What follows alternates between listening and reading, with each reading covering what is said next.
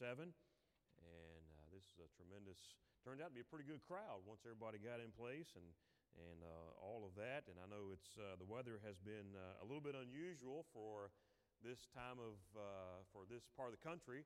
I know 97 degrees, I think, was the official high. And that's, that's pretty warm. And no matter how you slice it, how many of you, you would still prefer cold weather over summer weather any day. How many would say that? Wait a minute, let me put my hand down. You can keep yours up, I'll put mine down. but, uh, uh, but anyway, uh, it, uh, it has been very, very warm. And uh, of course, uh, we did have to postpone the Primetimers activity because of the, the extreme heat, but I think that was the right thing to do but that is rescheduled, and so please keep that in mind. We'll get that in here in, in a little bit. But uh, I was thinking about summertime and some of the things that we like about summertime, some of the things we don't like about summertime. And uh, I was uh, doing some yard work the other day, and, and the friendly fly came around me. And how, how many of you know what I'm talking about? There's that, that, that fly that you can't get rid of. You know what I'm talking about? And uh, what a nuisance. Uh, you know, I, I, know that I know that all of God's creation serves a purpose, but I'm still trying to figure out what the fly is supposed to be. But anyway, I was I was talking to Dr. Tom Williams at teen camp a few weeks ago, and he told the story. He said about down in Texas when he was a kid growing up in West Texas. They, he went to a church where it was out in the country and it was, uh, it was so long ago that the, the, church they would just open they, they, didn't have air conditioning they didn't have ceiling fans the only fans in the building were the ones that the ladies used to fan themselves with. And uh, he said they didn't have any screens on the windows in those days. And so they just lift those windows up and it's you know mid-july and august and they're sweltering in there. And so they're just trying to catch what little bit of breeze they could. And and so, uh, of course, when you raise the windows and there's no screens, obviously there's other folks that come into the building besides uh, human beings, amen. And, and flies were getting bad one night. And uh, he said his preacher had a verse for everything. He said he just had a verse, didn't matter what happened, he had a verse for it. And his preacher was, was, uh, was preaching along, and, and, uh, and he sucked in one of those flies. I mean, just, I mean, just down he went. And that's always a blessing. And uh, somebody on the front row said, Hey, preacher, you got a verse for that? He said, I sure do. He was a stranger and I took him in.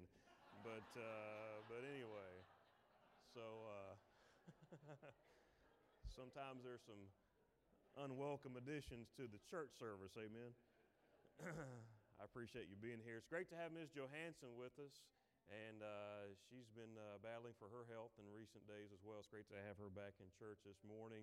And again, if I missed you, please forgive me. Matthew chapter 7, if you'll stand with me, please, for the reading of God's Word. Matthew chapter number 7.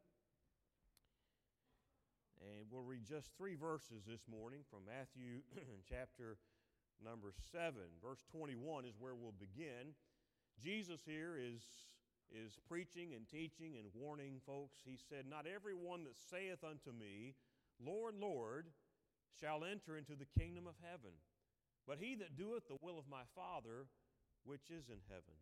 Notice verse 22 Many will say to me in that day, Lord, Lord, have we not prophesied in thy name, and in thy name have cast out devils, and in thy name done many wonderful works? Verse 23 is one of the saddest verses in all the Bible. Jesus said, And then I uh, will I profess unto them, I never knew you. Depart from me, ye that work iniquity. I want to preach to you this morning, not a very not a lengthy message, but a very sobering message, and the title is simply this: Empty Professors. Empty professors. And let's pray together. Our Father, I pray that you'd help us in these next few moments that we'll share in uh, your house on the Lord's Day. Father, I pray that you'd uh, help us to examine ourselves and make sure that we are uh, in the faith. Father, I pray that if there's one here this morning who doesn't know Christ, what a, what a tragedy it would be for somebody to attend the services week in and week out, perhaps even to be a member of this Bible preaching independent Baptist church, and yet to die lost without the Savior. Father, I pray that we would uh, nail it down if need be this morning. Father, if we are saved, I pray that you'd use the message this morning to give us assurance. And then, Father, if we're not saved, if anyone here doesn't know the Savior, please, Father, uh, I pray that your Spirit would reveal it to them and uh, bring conviction and draw them to a saving knowledge of the Savior today. We ask it in His name. Amen. Thank you for standing. You can be seated. One of the most solemn and sobering thoughts that I have as a pastor and a preacher of the gospel is the scene that's played out in the message or in the passage that we just read this morning. Much of the Bible depicts scenes from the past.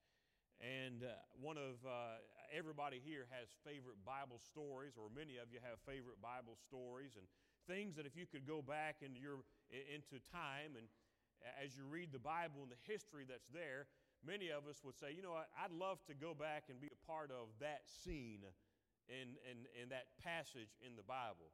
Uh, I'd like to go back and, and see firsthand what the flood, the catastrophic worldwide flood, uh, was really all about and to see the, the, uh, the uh, fountains of the deep broken up, and 40 days of torrential rain. And, and uh, of course, we have these thunderstorms pop up this time of year, and, and you can get a lot of rain in a little bit of time, and, and so forth. And there can be flash flooding and so forth, but nothing could compare to what happened uh, in, in the days of Noah. And we read all of these stories that depict the Uh, historical events that happened in the past.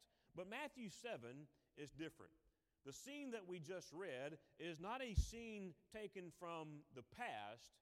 Instead, it's a scene that Jesus said will happen in the future. It's yet to come. Notice the three words in verse number 22, if you will. He said, Many will say to me, notice the next three words, in that day. In that day. He said, Many will say unto me in that day. The day that he's describing is yet to come, but mark it down this morning, it certainly will come. It certainly will come. One of the best tests of everything that we think and say and do is how it will appear in the moment of death. One good barometer in how to value your life and where it's heading right now is not in the things that you possess. In our culture, in our society, we're so prone to measure our lives based on pleasure, based on things, based on how we feel, based on some things that are very temporary in our lives. But as you read Matthew chapter 7 and verses 21 through 23, uh, one of the best tests of everything we think, say, and do is how it will appear in that day. The day that we stand before our Creator. The Bible says in Hebrews chapter 9 and verse number 27 and as it is appointed unto man once to die, and after this, the judgment. Judgment is coming for all of us. Like it or not, it's coming for all of us. You're not going to escape it. You're not going to uh, call in sick that day. You're not going to stand out in the hallway and avoid it. You're not going to, uh, uh, to, to get somebody to sub in for you on that day. No, sir, there's, there's a judgment day coming for each and every one of us. And Jesus, in this passage, depicts what Judgment Day is going to be like for people that I'll call, for the sake of the message this morning, empty professors. Empty professors. How important will it be when we cross from this life and into the next? For those of us, by the way, saved or lost, there is a judgment coming. Now, the Bible is very clear that there will be two different judgments one for those who are saved, one for those who are lost. If you are a saved person, meaning you've trusted Christ as your Savior, that's called the judgment seat of Christ. It's mentioned in 2 Corinthians chapter 2, or I'm, I'm sorry, 2 Corinthians chapter 5, and other passages throughout the New Testament, but it's the judgment seat of Christ, the bema seat, if you will. It's where uh, those of us who are saved will stand before the Lord, and the Bible says we'll give an account of our lives and what we've done for Christ since we've been saved. Oh no, we'll not give an account for our sins because if you're saved, your sins were, have already been judged. Your sins were judged at Calvary 2,000 years ago. That's a wonderful thing. But if you're saved, you'll appear before the judgment seat of Christ. And may I say this morning, even at that judgment, uh, the best way to gauge our lives right now is to think ahead to look ahead and try to figure out what does my life, what is important to me now, but how important will that be in that day when I stand before the Lord? Uh, the Bible talks about Uh, our, our works will be tried so as by fire. And he gives two classifications there. He talks about wood, hay, and stubble. Let me tell you, friend, if you put fire to wood, hay, and stubble, it's gone in just a little bit. It's gone. It's consumed in just a few moments. He said, Your works will be, uh, will, uh, will be tried by fire, and they will prove to either be that of wood, hay, stubble consumed, or they will be uh, uh gold, silver, and precious stones. Things that stand the test of the fire. Hey, I'm simply trying to get us all thinking ahead a little bit this morning and say, how important will our lives be and what we hold dear today in that day? How will it be measured in the day of judgment? How will your works stand up in the day of judgment? The way we spend our time, how will it be viewed in that day? Our pursuits of pleasure and riches and successes and honors, how much will they matter in that day? Because may I say this morning, that day is coming. That day is coming. And our view of life is often limited to what we can experience with our physical senses. Our view of life is, is limited to what we can see and what we can feel and, and what is tangible and uh, what we can hear and what is gratifying to our flesh. In fact, later in this chapter, Jesus gives an illustration of how foolish it is to be unprepared for eternity because he gives a comparison of two men who built a house. Later in the chapter, he says uh, uh, there was a man who uh, he built his house on a sure foundation. He built his house on a rock. He built his house on something that would withstand the storms of life. He built his house on something that would, that would, uh, uh, would withstand the torrential rains and the windstorms and the blizzards of the wintertime and the extreme heat of the summertime. He built his house with, uh, uh with uh, dur- uh, durability in mind, and so he put it on a firm foundation. And then Jesus tells about another man who built his house on the sand, an unsure foundation. And he was using that illustration to bring to light to those who are listening that day you know what? One day, what's really important is going to matter in that day, the day of judgment. Let's read verse 22 once again and give heed to the warning that's given about an empty profession an empty profession. Look with me, if you will, Matthew chapter 7, verse number 22, and let's read it all out loud together, shall we? Matthew chapter 7, verse number 22, and let's read it together. Ready, begin. Many will say to me in that day, Lord, Lord, have we not prophesied in thy name? And in thy name have cast out devils? And in thy name done many wonderful works? That's interesting. So we hear see in that day, the day of judgment, that there will be people who have made a profession of salvation. People standing there when all of this world is said and done, and there's judgment day is upon us. By the way, the other judgment that I did not mention just a few moments ago is the great white throne judgment. And that judgment is a judgment that is reserved for those who are not saved for those who have rejected Jesus Christ as their Savior. And there'll be some people at that great white throne judgment who are going to try to talk their way out of it, according to what Jesus said right here. Because he said, Many will say in that day, notice what he said, Lord, Lord, have we not prophesied in, that, in thy name, and in thy name cast out devils, and in thy name done many wonderful works? You see, they have a profession of salvation, but they are not possessors of Jesus Christ. You see, you can have a profession, you can make all the professions you want to make, but make sure the profession is backed up by a possession. Make sure that what you say about your faith in Christ is backed up by your faith in Christ. Make sure that your profession is real, he said. In verse number 7, uh, or chapter 7, verse 23, and then I will profess unto them, I never knew you. I don't know if there's a sadder verse in all the Bible. I never knew you. Depart from me, ye that work iniquity. This scene is disturbing to say the least, but it's good for us to be warned today rather than to be found wanting tomorrow. You say, Preacher, why would you preach something like this on a Sunday morning in a crowd where, where uh, many people have a testimony of, of salvation? Look, I'm not here to try to get, your, to get you to doubt your salvation this morning, but I do think every now and then it's good for us to take it out and look at it. He said in another passage, he said, Let man examine himself whether he be in the faith. You understand, Jesus had 12 disciples, and one of them wasn't saved. We'll come back to that here in just a few moments. But the scene, as disturbing as it may be, is good for us because we should be warned today rather than to be found wanting tomorrow when it happens. Let me share with you several things we'll be done this morning. Number one, I want you to see this a significant number. A significant number. Look at verse 22 again. Notice the very first word. Say it out loud with me. Ready? What is it? Many. Many.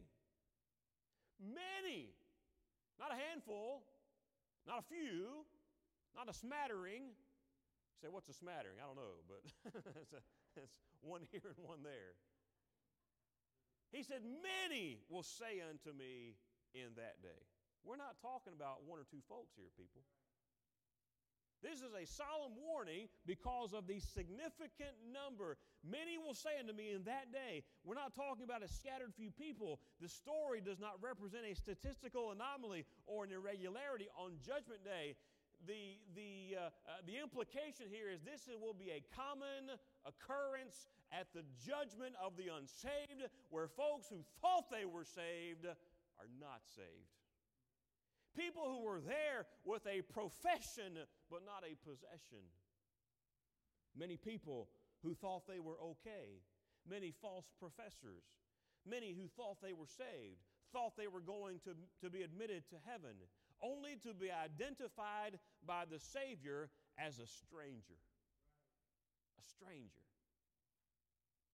When he looks at somebody and says, Depart from me, I never knew you. I never knew. By the way, let me say this if Jesus ever knows you, you're good. Because you can't lose it. One saved, always saved. Bible's clear on that. That he that cometh unto me, I will in no wise cast out.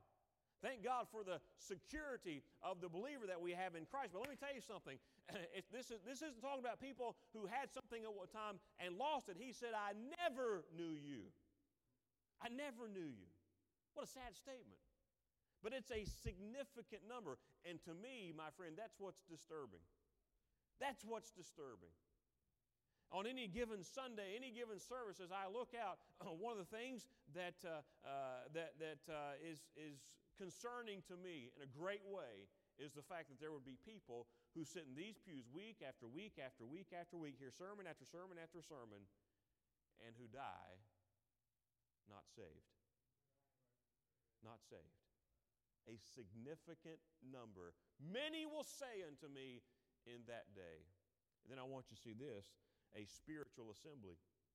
I use the word spiritual in quotation marks there. A spiritual assembly. The many here are all a part of a crowd that we would call the religious crowd. A religious crowd. We're not talking about people who are avowed atheists now. We're not talking about people who shake their fists at, in the face of a, a righteous, holy God and, uh, uh, and, and deny his existence or, or profane his name. We're not talking about that. We're talking about people that we would say, that you would say, that's a religious guy. These are church going people. These are uh, uh, folks who are upstanding individuals morally in many cases. But the many here are, all have a part, uh, or all a part of, which we, of a crowd that we would say is a religious crowd. These many are described here they're not the offscouring of society. Instead, these would be considered by many to be among the cream of the crop, if you didn't know any better. Who are these people? Who are these people? First of all, I want you to notice their speech. Notice their speech. Look at what they say Lord, Lord, have we not prophesied in thy name? They'll be there at this judgment. Jesus is the judge, and they look at him, hoping to get into heaven, and they say, Lord, Lord. You know, the word Lord means master. Master. They give lip service to who Jesus is, but they don't have Jesus. They made a profession of belonging to him. They said, Lord, Lord, have we not prophesied in your name? May I translate that? Uh, look at what we've done. Jesus, we've even said good things about you. The word prophesied sometimes in the Bible could be translated or, or uh, interpreted as preaching. Not just telling the future, but prophesying many times is talking about preaching or teaching. Lord, Lord, we told people about you. Lord, Lord, we shared scriptures with people. Lord, Lord, we did things in your name. Lord, don't you recognize us? Hey, Lord, don't you see us? Don't you recognize us? In Luke chapter 6 and verse number 46, Jesus said this, And why call ye me Lord, Lord, and do not the things which I say? That's interesting, isn't it? Another passage, different part of the New Testament, different, different book altogether. And Jesus said to a group of people, Look, why are you calling me Lord, interpreted master, and don't do what I tell you to do? The master servant relationship of that day was much akin to our employer employee relationship boss servant relationship, if you will.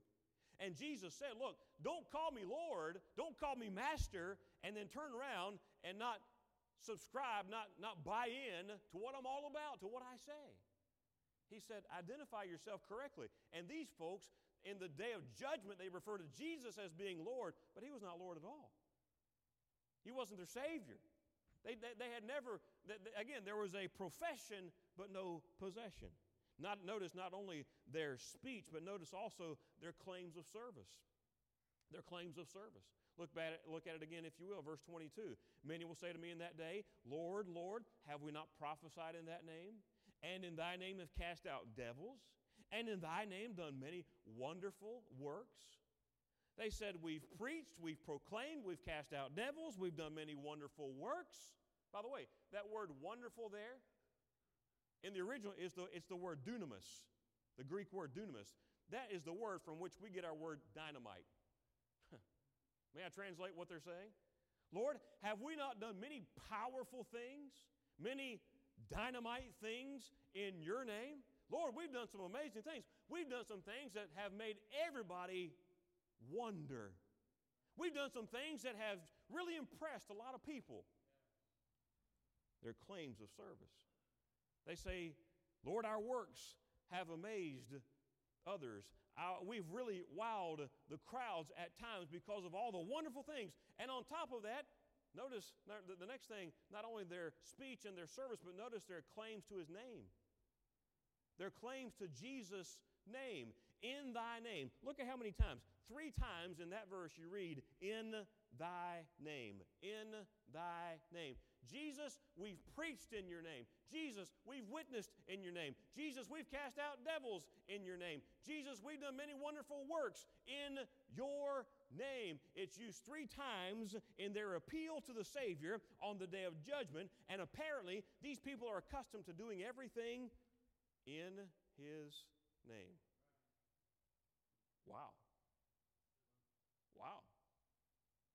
These folks gave all of the outward appearances of being straight down the line, Orthodox Christians, if you will. No one doubted them on this earth. No one questioned their sincerity. No one suspected them of hypocrisy. And here we see, even on Judgment Day, their claim is steadfastly to use His name to the judge himself. Lip service. They knew what to say.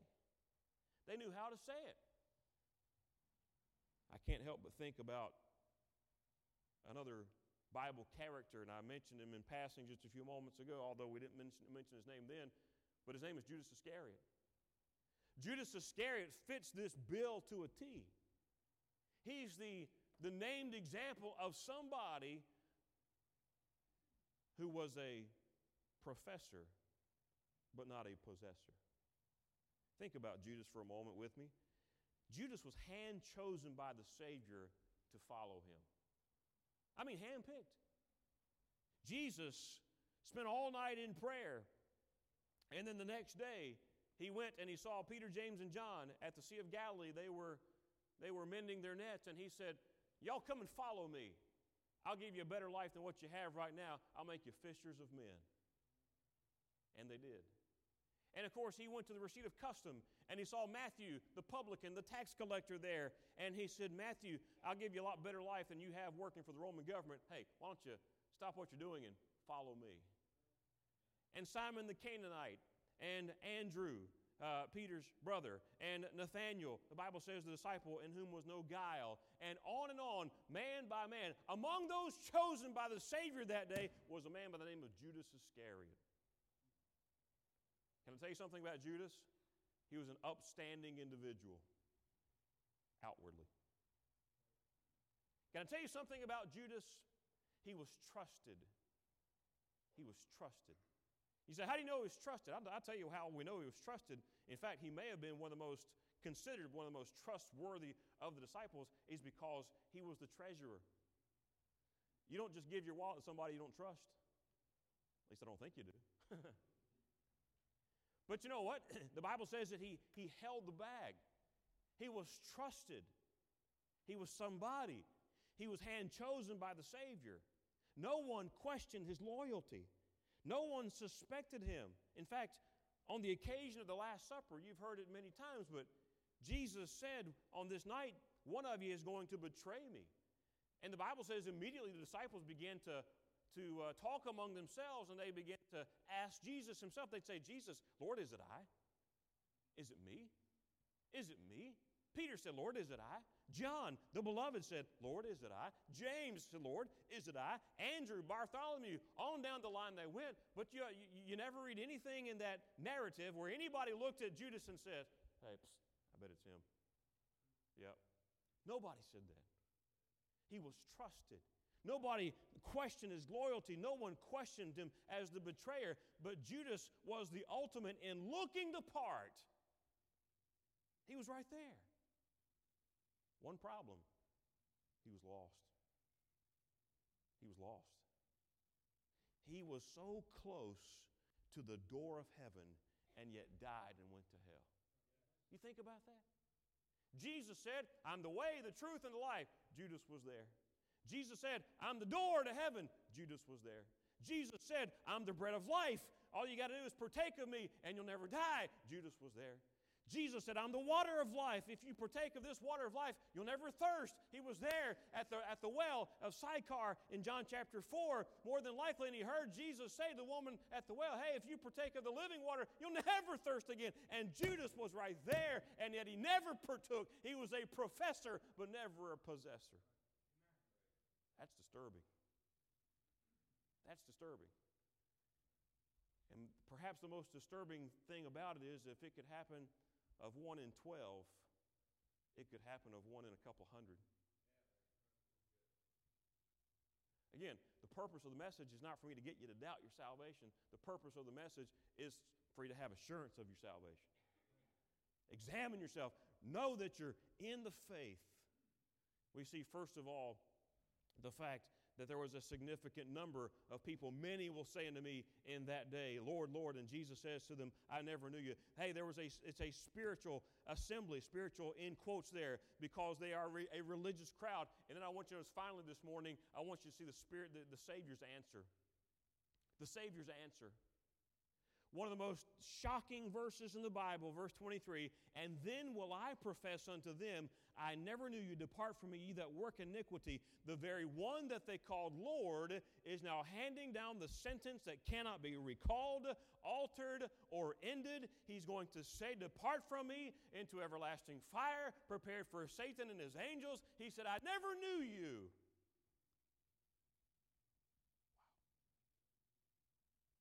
Their religious observances, there was one glaring oversight. They didn't possess the Savior. Oh, they looked the part.